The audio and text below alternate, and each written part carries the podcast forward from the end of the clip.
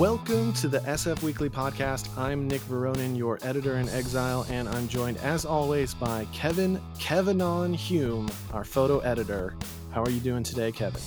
Uh, just trying to find some uh, not ominous orange glow. Yeah, um, we're recording this on Thursday. Uh, for anyone uh, who's keeping track, uh, yesterday was Wednesday, and it was a fucking trip. Yeah, it was uh, one of the most surreal days I've ever had. Uh, just everything like 10 a.m. looking like 10 p.m. and just this so strange orange hue everywhere. You know, sort of felt like something out of like Blade Runner or some weird sci-fi film that you know is like in a near dystopian future and now it's like that's where we're at Yeah, it got me thinking about the KT boundary. You you know what this is? Seen this? You heard about this? is that uh is that the korean war boundary No, no. So the KT boundary, sometimes uh, more commonly now called the KPG boundary, um, is a thin layer of sediment found in the geologic record. Basically, everywhere on Earth that you look, you dig to a certain depth, around the same depth, um, and you find this thin layer of sediment, um, which has elements in it that are more commonly that are very rare on Earth, uh, but very common on comets. Um, comets, meteors. Which one is it? I uh i think i I- think it's an asteroid technically you're talking about you're talking about the where the Yes. dinosaurs got destroyed I felt like a big old dinosaur yesterday when I, especially when I stepped outside to walk the dog. I was just like, oh my god! It was first of all, you know, the weather forecast before all this smoke drifted in. It was going to be warmer everywhere. yeah it was supposed to be uh, like approaching like 100 all week practically Yeah, and and and it was cool. It was much cooler, and I was just like, oh god, this is what the dinosaurs must have felt like. Um, but yeah, there's this really cool episode of Radio Lab about this uh this KT boundary, typical Radio Lab episode, you know, with lots of diversions and stuff. Mhm, mhm. Um, but the uh so there's this thin layer of sediment. You can find it anywhere around the world if you dig to the right level. And um, you know, it's been used as as proof for the theory that this asteroid hit the Earth, sent a ton of debris up into the atmosphere, clouded the atmosphere for a long time, um, you know, killed off plants, you know, made things cooler, took the sun away. The Radiolab episode, though, was from a few years ago, and there's like this theory is continually evolving. And, and one of the scientists that was interviewed for it talked about how, like, yes, it, it you know, it killed plants, it um it cooled the earth off, but in the immediate aftermath, it actually heated everything up a ton because first, like these huge pieces of debris would have been thrown into low Earth orbit, Mhm. and then they all would have come back in to oh Earth man and and burned up like tons and tons and tons and tons of material falling onto the earth and burning up and creating all this heat wow um, which I, you know, I hadn't heard before I heard this episode, which was pretty like. So basically, you got roasted. then, if you survived that, you ran out of plants to eat, and you know the a certain number of creatures made it, but it was you know yeah like i not a good mean that's basically how all those ginormous reptiles uh ancestors you know gave way to us the mammals taking over Yeah, I think that's the theory. Like small burrowing animals, uh, mammals were some of the ones that were able to to ride it out. Um, the sun uh, was blotted out. I was also thinking about 300, the movie, yesterday, because I was like, oh man, this, these are blotting out the sun. Where do I know what's blotting out? Oh, our arrows would blot out the sun. then the dude goes, then we shall fight in the shade. which yeah Um, uh, man yeah it was 300. I'm doing the opposite of Gerard Butler's regimen in that movie um, during quarantine. yeah i think most of us are Oh, but it was a dark day yesterday, and it's uh, unfortunately been a very dark month or more for San Francisco State Senator Scott Wiener. He's been hit by a mass of QAnon trolls, as well as just a bunch of apparently genuinely confused people who, uh, you know, have seen on some blog or Facebook or wherever that they get their news that um, the bill he spearheaded, SB 145, will legalize pedophilia, which is not what the bill does. It's supposed to um, make the uh, sex offender registry more um, like across the board fair. Right now, basically, um, more LGBTQ people are ending up on the sex registry because of this distinction that is in the law right now about vaginal versus oral sex slash anal sex we we have a we have a story on our website about it. You can read about it at sfweekly.com. But I don't really want to talk about that because I'm going to talk to Benjamin Schneider about his story and kind of get into the nitty gritty there. Mm-hmm. What I want to talk about is QAnon. Oh man, you familiar with the QAnon? Uh, slightly. Um, I know it's one of those new crazy conspiracy theories that have popped up in the last what like four years since Trump. Uh, yeah a widely believed, followed right wing conspiracy theory, which purports that a shadowy cabal of elite Satan worshiping liberals is running a global pedophilia ring, and only Donald Trump can stop it. Yeah, like what the fucking fuck, dude? I mean, you, that's the elevator pitch. And on its face, like, I just, I would hope that most people would be like, okay. Like, even if you're a Trump supporter, I would hope that you would, you know. No, dude, people are fucking buying into this hook, line, and sinker, man. You know, we have there's that there's a Republican congressional co- candidate in Georgia, I think, who is totally buying into this and almost as part of her platform, I believe. Anyway, Scott Wiener's office has been getting tons of hate mail, nasty phone calls, um, and a lot of death threats. Um, and like I said, we're going to talk to Ben about his piece, the doxing of Senator Wiener, uh, a little bit later on the podcast. Um, but like you said, it's hard to believe so many people have gone for this. I mean, so a month or so ago, I read about uh, I read about it in the Atlantic, one of my favorite magazines, a really long article, how QAnon is warping reality and discrediting science by Adrienne LaFrance. She went on Fresh Air and stuff. If you want to listen to that interview. And when you read about how this all got started, it essentially started out as a person or maybe group of people on 4chan saying that they had a high level government security clearance, a Q clearance, and this person or people issued vague, cryptic, spooky warnings about the deep state. Um, uh, these these these posts have come to be known as Q drops, and um, they don't ever really, to my mind, say anything declaratively. Rather, they just kind of ask a bunch of shadowy questions and and people read between the lines and come up with their own theories and this is all just snowballed um, hmm. but pedophilia is like a, a, really big like factor uh, are like at the center of all, of all this you know of this conspiracy. Mm-hmm. and in some ways i feel like it's like kind of genius. You you draw in all these conspiratorially minded people and give them this big bad enemy and of course pedophilia. I mean that fits the bill. No one's going to go stand up go to bat for pedophilia. Um, and then you basically goad these people into spinning their own yarns um, and they come up with their own theories. And um, as a result you know this has really blown up. Um, it's gotten outside of 4chan it's gone beyond reddit and now um, you were just saying kevin before we started the podcast that you've been reading that you know q stuff is ending up on facebook and instagram and yeah. mommy bloggers and and and influencers are like you know sharing this stuff yeah, it's kind of worming its way into just the zeitgeist, you know, I, with like the congressional candidate and other people pushing this theory and the way mm-hmm. that Trump always kind of foment people to read between the lines with his vague cryptic tweets. I get the New York Times uh I get a couple of their newsletter emails every morning and Annie Kelly wrote uh, an article this morning about the rise of QAnon with women and mothers and things like that, and how it just sort of ties to the fear that they might have with their children getting abducted and trying to protect, protect children,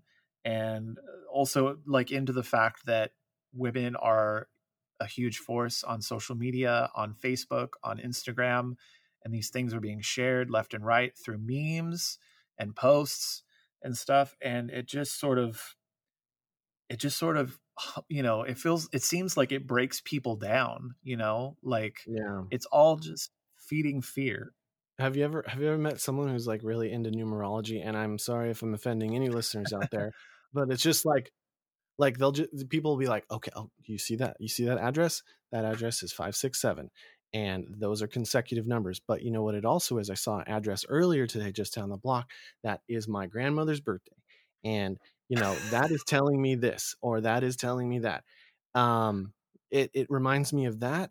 It also reminds me of like of like fortune cookies and and and um and horoscopes um just very vague language you know something good is going to happen to you today. You need to seize the moment except it's a you know it's all sort of revolving around this specter of pedophilia um and you just reminded me of this thing that i saw on facebook uh, a while back that was like trying to trying to basically say you don't need to wear a mask and the argument was like it was some absurdly specific number of children have been abducted and sold into slavery this year. Um, but sure, worry about your mask or something like that. It's like those are, I, you can worry about the kids and you can worry about the mask at the same time. Yeah, like, like ugh, it's just dumb. Yeah, and the problem with the conspiratorial thinking is that like you can't even change people's minds who are super deep into it. They're, you know, just trying to bring up evidence against this stuff is just turns into further proof of the conspiracy. Like that's what they want you to think, man. Yeah. You know, like what the fuck? Just ridiculous and stupid and and just fear mongering. It's just preying on people's basic fears that their family's not going to be safe and you got to buy a gun and don't wear a mask and don't listen to the people who want to help you. Listen to me. I can yeah. tell you what to do. I know what's best for you. Only me. Speaking of which, that reminds me of these slogans that are out there too. The where we go one, we go all. What does that mean? I can't say that without thinking of the Three Musketeers. I haven't heard that slogan. What is that for? That's QAnon. Oh so where God. we go one, we go all. It's often abbreviated WWGOWGA. Uh, and you can't stop what's coming, which pisses me off because that's a line from one of my favorite movies, No Country for Old Men. Not sure if it was in the novel. I need to read the novel, but mm-hmm. I like that line. I feel like it's got this sort of folksy wisdom to it, but um, now it's been co-opted, or who knows? Mm-hmm. I don't. Mm-hmm. I don't know if they got it from No Country for Old Men. Mm-hmm. Maybe they did. And now people are making money off of this too. Um, you know, you see these shirts and hats and stuff at Trump rallies. Um, yeah. Someone, someone's selling that. Yeah, man. Like eh, people are popping up with just you know any stupid thing that that dude says. Yeah. Think you call that owning the libs? Well, coming up on the podcast, we'll chat with SF Examiner writer Michael Barba about the dark and stormy skies that have been hanging over the Bay Area of late. And we'll talk with Benjamin Schneider about the doxing of Senator Scott Wiener. Stay tuned.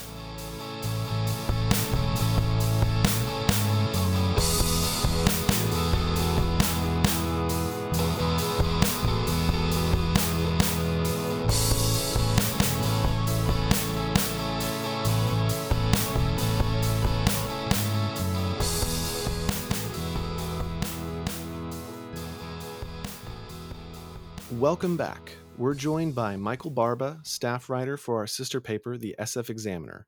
We'll be talking today about the ominous skies hanging over the Bay Area and indeed much of the West Coast. Michael has recently written two pieces for the Examiner about the strange scene. Welcome to the podcast, Michael. Thanks for having me. Yeah. So, let's just start off with you explaining what exactly San Francisco and the rest of the Bay Area and much of the state uh, and and West Coast woke up to on Wednesday morning.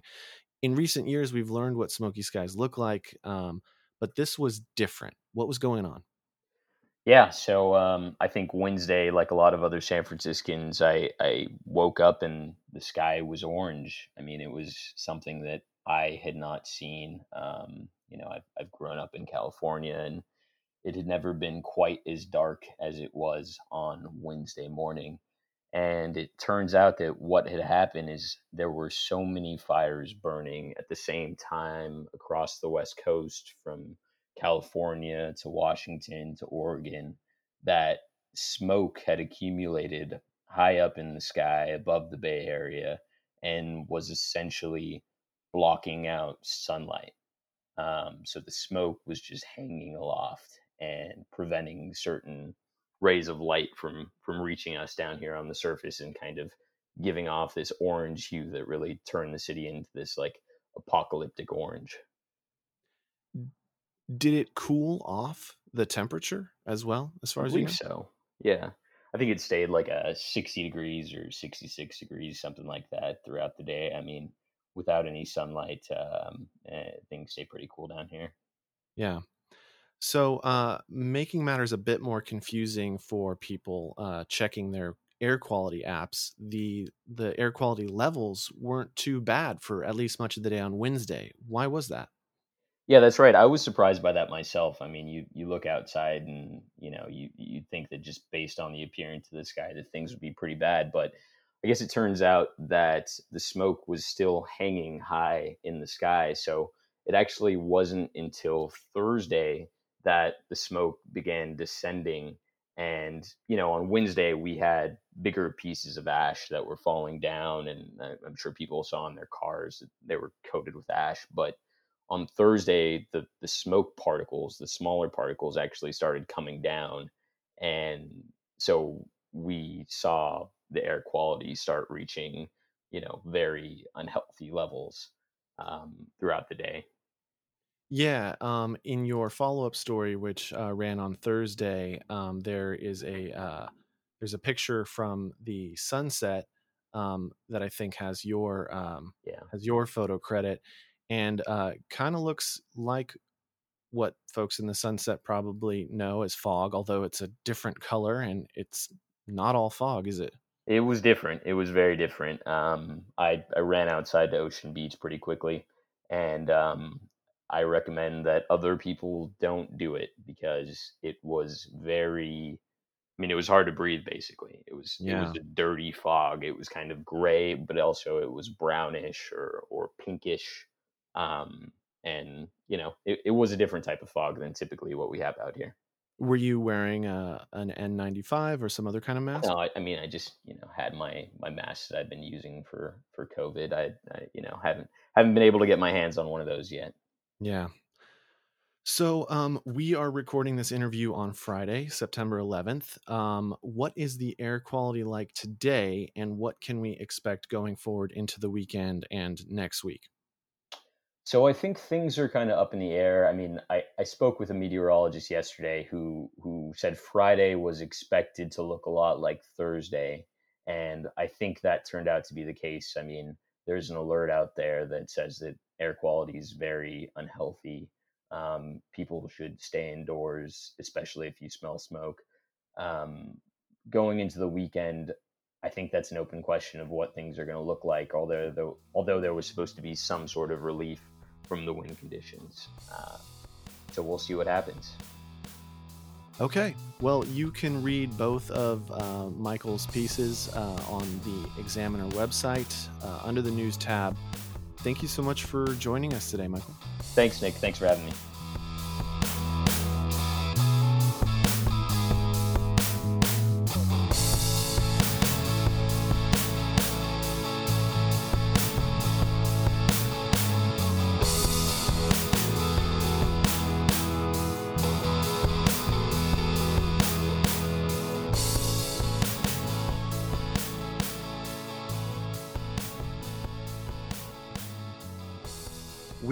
With Benjamin Schneider, staff writer for SF Weekly. This week, Ben has put together a story about San Francisco State Senator Scott Wiener, who spearheaded a bill that put him in the crosshairs of trolls as well as many genuinely confused people. Over the course of the last month or so, Wiener's office has received myriad angry and offensive calls, emails, and direct messages, as well as many, many death threats. Ben's story explains how we got here and looks at how the QAnon conspiracy theory and the movement surrounding it has landed on Senator Wiener's doorstep. Thanks for joining us today, Ben. Sure thing. Thanks for having me. Well, tell us about your story. So, first, it's important to understand the law that began this firestorm around Senator Scott Wiener. So, Wiener spearheaded this law called SB 145 that was actually brought to him by the Los Angeles District Attorney's Office.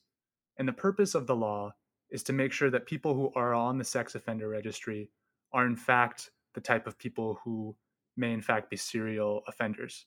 And that was the intention of the LADA's office when they sent Wiener the bill.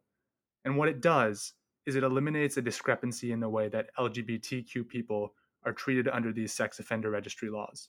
So currently, if a minor and an adult are found to have had vaginal sex, and the two of them are within 10 years of age of each other, and the minor is at least 14, it's up to the judge to decide whether that adult is going to be placed on the sex offender registry, which is a lifelong punishment that has really big impacts on things like employment and housing. But current law does not treat uh, anal or oral sex the same way.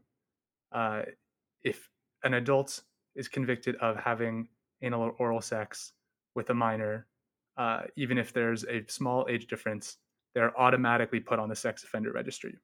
So, what this law does is it uh, applies the same standards that currently go for vaginal sex to oral and anal sex. So, essentially, all forms of sexual activity under SB 145 are going to be treated the same way in regards to the sex offender registry. So, this clause in the law about the judge's discretion um, seems like this change uh, that Senator Wiener's bill um, puts forward kind of kind of hinges on that. Can you explain um, why that's important? Yeah. So, I mean, as I said, this is a, a confusing law, so it can be helpful to think of an example here. So, under current law, uh, you know, this is before SB 145. Um, if a gay couple uh, one of whom is, say, 16, one of whom is 19, uh, who are in a consensual relationship, have sex, uh, and the parent of the 16 year old gets upset about it and presses charges uh, against the 19 year old. Uh, that 19 year old is going to be automatically put on the sex offender registry because the sex act they've committed is treated differently than vaginal sex. So if you imagine the alternative scenario where it's a heterosexual couple who are 16 and 19, the 16 year old parents freak out, press charges. That 19 year old may or may not be placed on the sex offender registry, depending on the judge's decision. But in the previous case, the judge would have no say in it. Automatically, that person who's over the age of 18 would be put on the sex offender registry. Right. And being on the sex offender registry is uh, a lifelong sentence, as you said, that has implications um, in a person's ability to get employment, um, a person's ability to uh, get housing in some instances, and um, other other repercussions. Right? Exactly. It's it's a huge mar on your record um, in all manner of arenas in, in our, our life here in America. So it it does totally change the course of someone's life if they are placed on the sex offender registry. So, what did you learn about QAnon in the process of reporting this piece? Because the QAnon conspiracy theory uh, and the movement that's uh, come up around it, which we explained in the intro, um, plays a role uh, in this story. QAnon is one of the places where a lot of the misinformation around this law is originating. Um, and we know that because uh, I spoke to Katie Stewart, who is Scott Wiener's communications director, and a number of the the thousands of angry comments, social media comments, and messages and emails that she's received include these very direct references to the the QAnon universe, including things like pizza emojis, reference to Pizzagate, or these hashtags that are known to be associated with QAnon, um, like "Save Our Children" hashtag Save Our Children. Um, and so those are these direct links to this vast conspiracy theory that has um, really leaked out into the wider culture. And I think that's one of the reasons why this SB 145 saga is so interesting, because uh, people like Stewart, who are absorbing all of these angry comments that are uh, often based on misinformation about the law, uh, are, are seeing how, uh, yes, there are these people who are very clearly on QAnon message boards who are very angry about this law, but then there are many others who um, are parroting similar misinformation, but are getting it on mainstream social media sites from people as diverse as mommy bloggers, uh, Gen Z YouTubers, um, and then increasingly what we've seen over the past couple of weeks as the debate around this bill uh, heated up was mo- many more mainstream uh, conservative in, uh, media personalities and lawmakers who were sometimes very directly saying misinformation about this law and other times uh, being incredibly misleading, uh, saying things like it's a pro pedophile legislation. And so what happened is what may have started on QAnon or in these other kind of marginal parts of the internet really spread fast to a huge diversity of uh, right wing influencers and media. And uh, all of that has been uh, absorbed by, by Senator Wiener and his staff. This QAnon conspiracy theory and the movement around it has really been gaining traction in 2020, so much so that we are seeing it uh, uh, pop up on mommy bloggers and Instagram influencers, as you say. Um, and it was sort of a learning experience for um, Katie Stewart um, in dealing with all of these, some just concerned citizens who might misunderstand the law and others who are clearly you know trolling and, and making death threats um, can you talk about what the process was like for her learning about um, qanon and, and and spots where she was kind of surprised by what she learned? That's the uplifting part of this story. Uh, katie stewart as she's wading through these thousands of dms email messages uh, phone calls uh, some of which are extremely violent and hateful, um, really to a terrifying degree. She said she had over a thousand death threats directed at the senator. Um, but among all of these messages, there are also people, as you say, who are genuinely misinformed about the bill and who are angry about uh, this allegation that the bill legalizes pedophilia or something along those lines. Um, and what what Stewart found is that it was actually worth it to engage with a lot of these people, uh, people who are not necessarily using profanity or being extremely aggressive.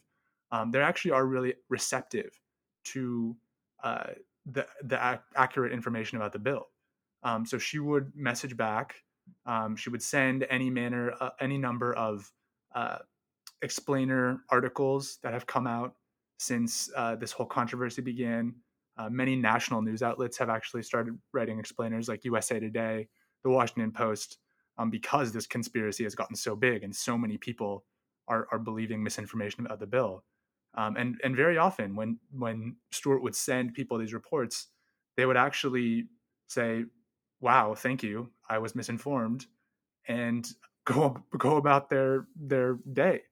Um, so I think that part of this shows that um, combating misinformation proactively uh, and uh, sharing accurate information with people who have been exposed to some of these uh, conspiracy theories can actually work.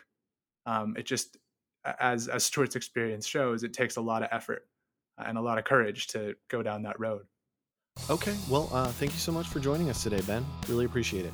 Thanks, Nick.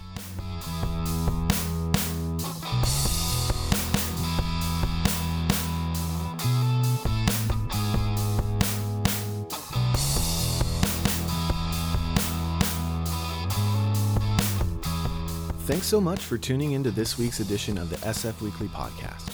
The episode was produced, engineered, and recorded by me, Nick Veronin. Our theme music was composed by The Armature. For more hot takes, deep dives, and alternative views on San Francisco news, subscribe to our podcast through Apple or Spotify, follow us on SoundCloud at soundcloud.com slash sfweeklypodcast, and check out our website, sfweekly.com. See you next week.